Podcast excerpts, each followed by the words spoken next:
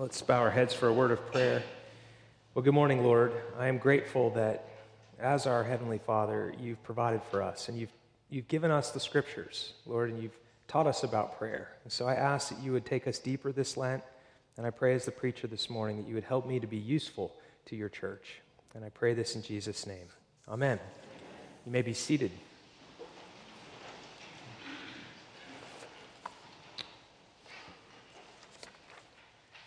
For someone who's a beginner, prayer can feel both instinctual and unnatural. It can feel unnatural because to speak words out into the room um, to God, who you can't see, but you suspect is there, it just feels weird at first. If you've been in a Bible study where other people are doing it, but you've never said a prayer out loud, it feels very awkward and unnatural because you've never done it before. On the other hand, though, prayer is very instinctual. People were made for a relationship with the living God. The studies, the most recent one I've seen of American spirituality, said 78% of Americans claim to pray at least once a week. Now, how they pray and to whom and what that looks like, that's not necessarily part of that study, but we were made to have a relationship with God. And so the prayers might sound like, God, is that you? Are you here? God, if there is a God, can you hear me? Those are prayers. And they're not developed yet, but those are prayers. And people were made for a relationship with God. And so it's instinctual and unnatural. I, I, think of the beloved story of the young boy Samuel, who would later become a powerful prophet of God in 1 Samuel 3, being in the temple with the priest Eli at night. And God calls him, Samuel. And he keeps going to Eli, thinking that the priest, the older priest, has called him, but it actually is the Lord calling him. And the third time, Eli figures this out and says, Just say, Speak, Lord, for your servant is listening. That was the day that Samuel's prayer life began, that he learned how to talk to God and hear from God, and God had something to say to him. And so we, we love that story because we understand it. We understand that the, the heavens declare God's glory, that this is a God saturated universe, but we don't know how to have that conversational relationship with Him at least not at first. Now, the disciples that were following Jesus for three years were church kids, so to speak. They were in synagogue, most of them. They, they had prayed corporately with the, the faithful Jewish people of their day. And yet, when they saw Jesus pray in Luke chapter 11, it says that they came up to him and said, Lord, teach us to pray, just like John the Baptist taught his followers to pray. They recognized something different in the qualitative maybe even quantitative relationship that Jesus had with his heavenly Father. So they said, Teach us to pray. And the answer, the response he gave, was to give the Lord's Prayer.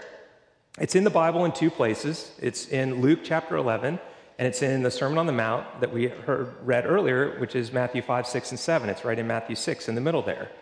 And so this Lent, we're going to take the Lord's Prayer, which is very concise, it's short, but it's really rich, it's deep. In fact, I said to our, my prayer intercessors for this Sunday, it feels like the ocean. You can splash around and float on the surface, but not realize there's 3,000 feet of water below you until you start exploring. And then you realize, oh my goodness, there's so much down here. The Lord's Prayer is kind of like that. So we're going to take the weeks, uh, the, these next few weeks of Lent, and we're going to look at the Lord's Prayer each week or some aspect of it. And I, I want to ask you this question Are you open to growing in prayer this Lent? Many of us are kind of at a plateau. I mean, if we've walked with the Lord a long time, been in church a long time, we kind of have our rhythm. What do we do as a quiet time? How we pray, what we expect. I'm wondering, are you willing to go for a little more? To grow in prayer, to ask the Lord to take you to another level, to go a little deeper in the ocean, if you will, and see what the Lord has for you. Now, today I'm going to just take the first two words, literally Our Father. Actually, in the Greek, it's reversed. It's Father, our. Father of us. Literally, the most important word is put first. So, Father and our are the two words I'm going to take. And I'm, I'm looking at Matthew 6, um, but it's the same in, in the Luke 11 passage. And I think it's interesting to begin that the address that Jesus gives us is one of multiple images for God in the Bible. He picked the one of Father. He picked the one that's relational, the one of a family connection of belonging to a family system. Think of some of the other images, metaphors for God in the scriptures. He is a judge, He's a king, He's a shepherd, He's the creator, He's the owner of everything, He's the vine dresser. You could go on and on and on. There's a whole list of them. I mean, could you imagine if he'd picked the judge, which God is definitely the judge, if he had picked judge as the image that he wanted us to address him in prayer? It might sound like this Your honor, who art in the heavenly court, may I approach the bench?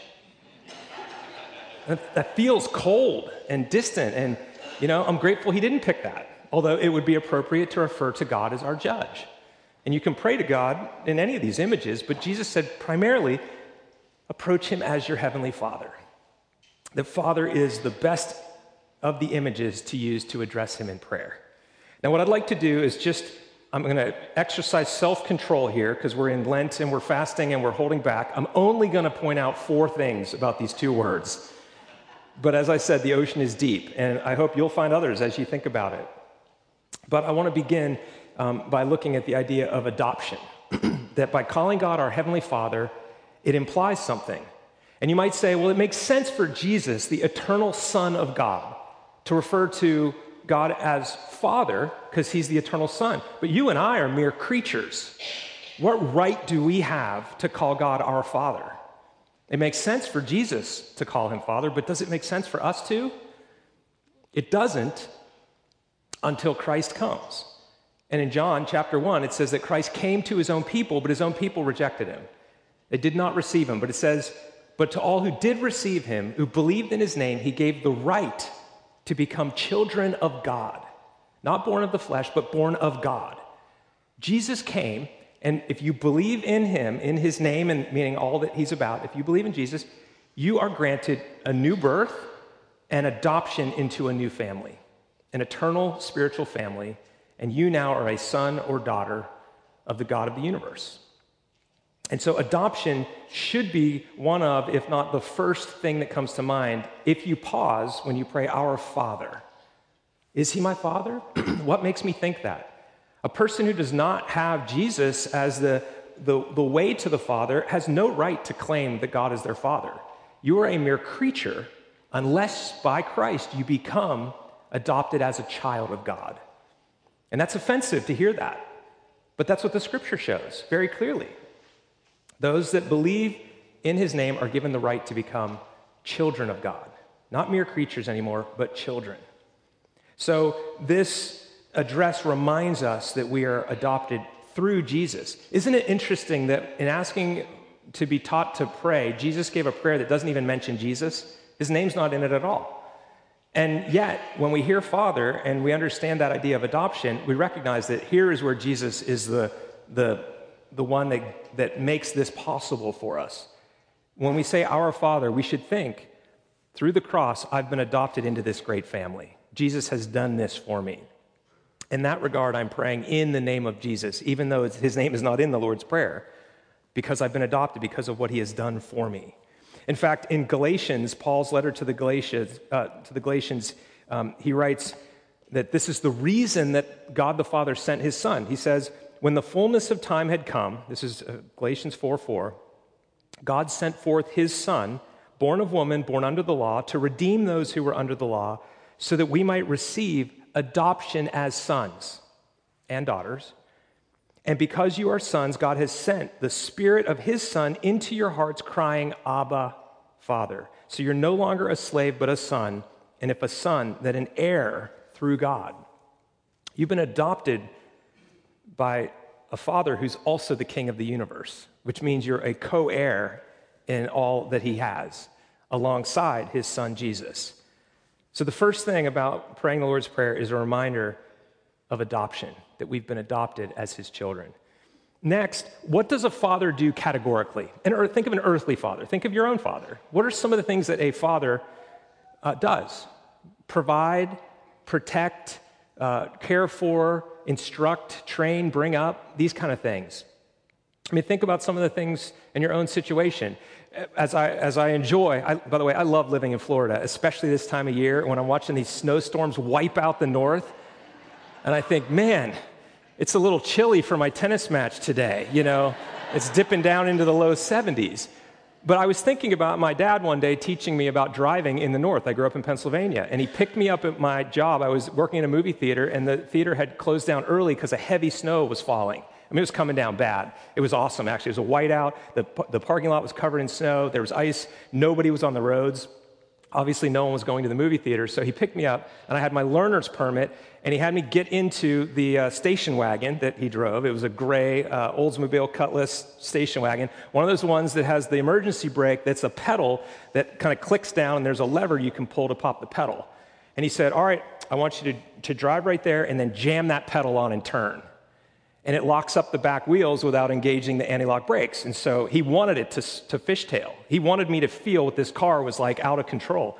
And then he had me doing donuts and I mean it was it was awesome.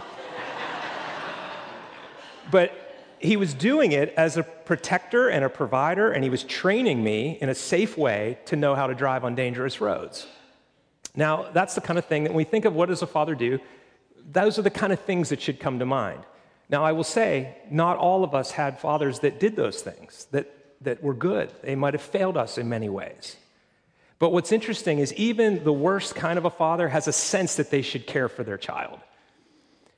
Jesus says this at the end of the Sermon on the Mount in chapter 7, a, a chapter later. He says, If you, though you are evil, know how to give good things to your children, how much more will your Father in heaven give good things to those who ask him? Years ago, um, I went to a conference at Willow Creek Church in Chicago when Bill Hybels was at the top of his game. And he had developed this huge megachurch. And he said to us, he said, he was talking about children's ministry. And he said, I don't care how far from God a parent is, how wicked that person is, if their child has a good time at something, they will want to bring them back to it. So the dad might come and stand in the parking lot at church, but if the kid comes out of Sunday school and says, That was awesome, I want to come back, those parents bring their kid back. He says, if I had realized this years ago, I would have tripled the size of our children and youth ministry budget. Thankfully, I heard that when I was like 20 something. And so on our staff, we have multiple children and youth staff and a youth building out there. Jack, Jordan, Jennifer, Kathy, Barbara, and then a whole bunch of part time paid people. Why? Because if your kids experience God and feel the love of the gospel and, ha- and like church, you'll sit through this service and hear me preach at you. and God willing, both will come to faith in Jesus, right? So we're a church that cares about the next generation because we recognize that even earthly fathers and mothers want good things for their kids. And the point Jesus is making is your heavenly Father, who is perfect, does that perfectly. So not only are you adopted, but the second thing is that it reminds us of God's care. When we pray, Our Father, we think of fatherly care, of protection, of provision. But I want to point out, though, that good fathering, good parenting includes discipline, which is not fun. Consider this passage from Hebrews, Hebrews 12. It is for discipline that you have to endure. God is treating you as sons. For what son is there whom his father does not discipline? If you are left without discipline, in which all have participated, then you are illegitimate children and not sons.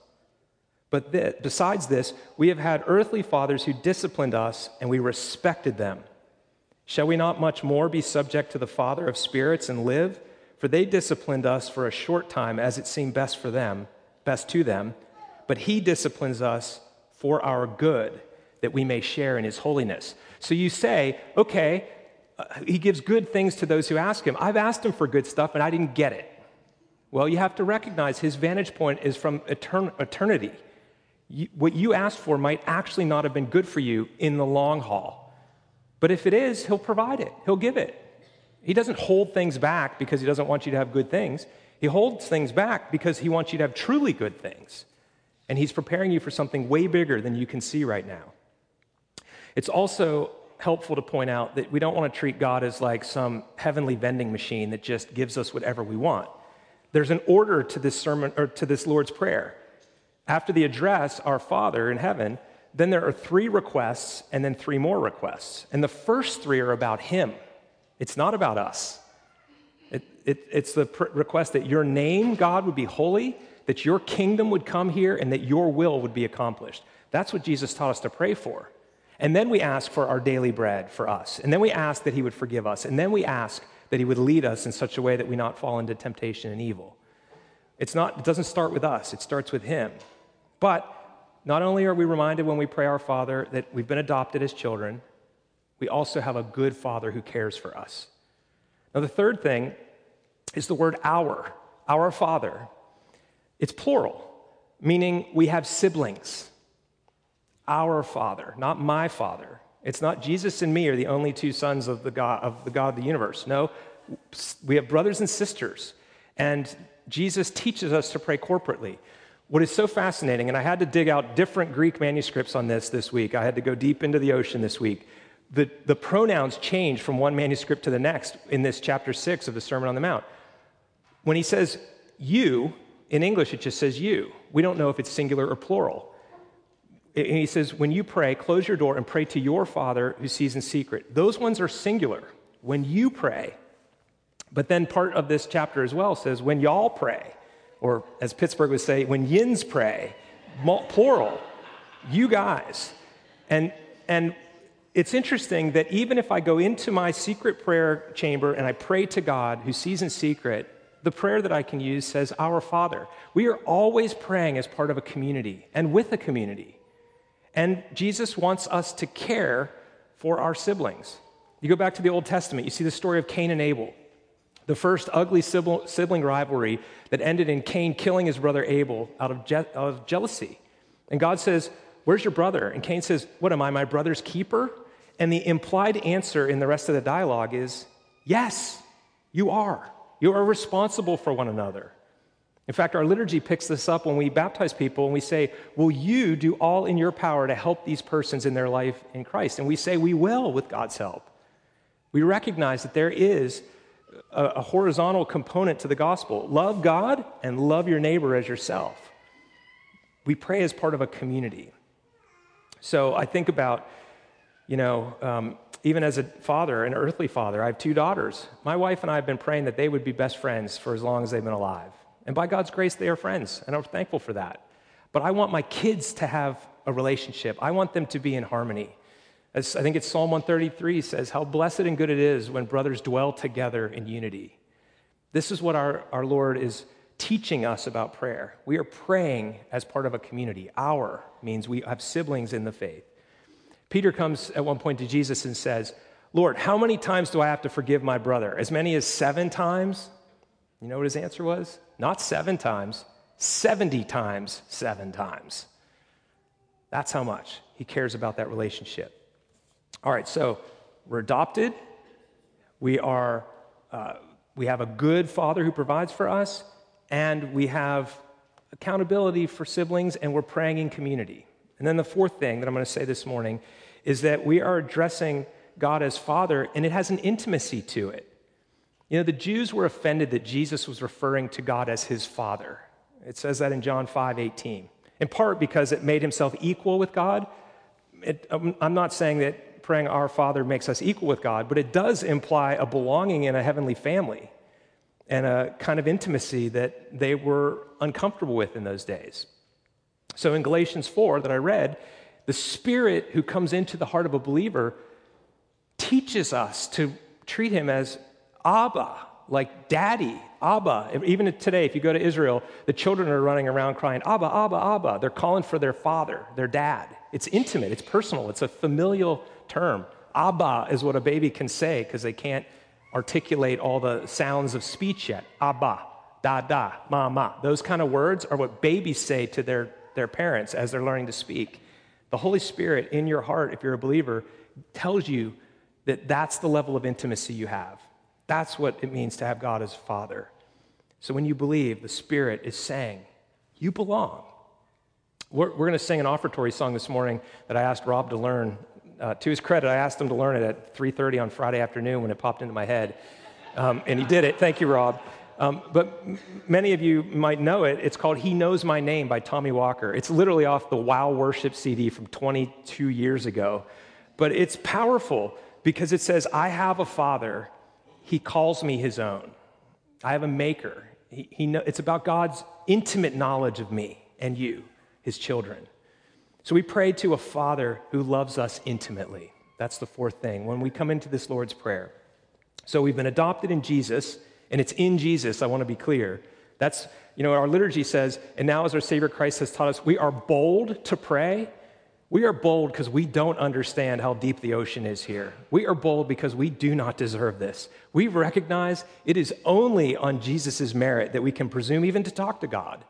And yet, we're treated as children. We are adopted as children. We actually are children of God. And so we're bold to approach. So, it, you know, we've been adopted in Jesus. He provides good care for us, this, this God. We pray in community, and we pray to a Father in, who intimately loves us. I think it was interesting what Lenny said to us, uh, our church planner, when he preached a number of months ago. He, he, he made the statement that when you pray the Lord's Prayer, you should stop after Our Father and just think about what you've just said. Reflect on it. Our team put together prayer cards. They're in the information table. I hope you'll grab one today. It will take you through each of the phrases of the Lord's Prayer this Lent. And there's some guiding questions on the back that will help you pause and reflect. Do I, do I trust in God's fatherly care? When I ask Him for something, do I trust that He has my good interests in mind from His perspective? That He hears me even? That He's good? It will help us pray through this together as a church praying Our Father. And in conclusion, I want to I want to go to the Romans passage I had read, but we stopped short of where I want to, what I want to conclude with. In chapter 8 of, of Romans, the Apostle Paul talks about life in the Spirit and when you become a Christian, what to expect. And at the last uh, two verses of this chapter, he says this I am sure that neither death nor life, nor angels nor rulers, nor things present, nor things to come, nor powers, nor height, nor depth, nor anything else in all creation will be able to separate us from the love of God in Christ Jesus our Lord. Let's pray. Lord, I'm grateful that you are such a loving Heavenly Father, as well as Judge and Creator and our Maker. I thank you for adopting us. Lord, if there's anyone in here who is not received Jesus, who is still merely a creature, Lord, would you call them to be a child, a son or daughter? Give them the courage and faith to trust you. And Lord, I pray this Lent that you would take us deeper, that you would help us pray better. Lord, we need your help. We are sorely hindered. Even as we do our Lenten disciplines, we're aware of it. And so help us, Lord, and may it be to your glory. And I pray this in the name of Jesus. Amen.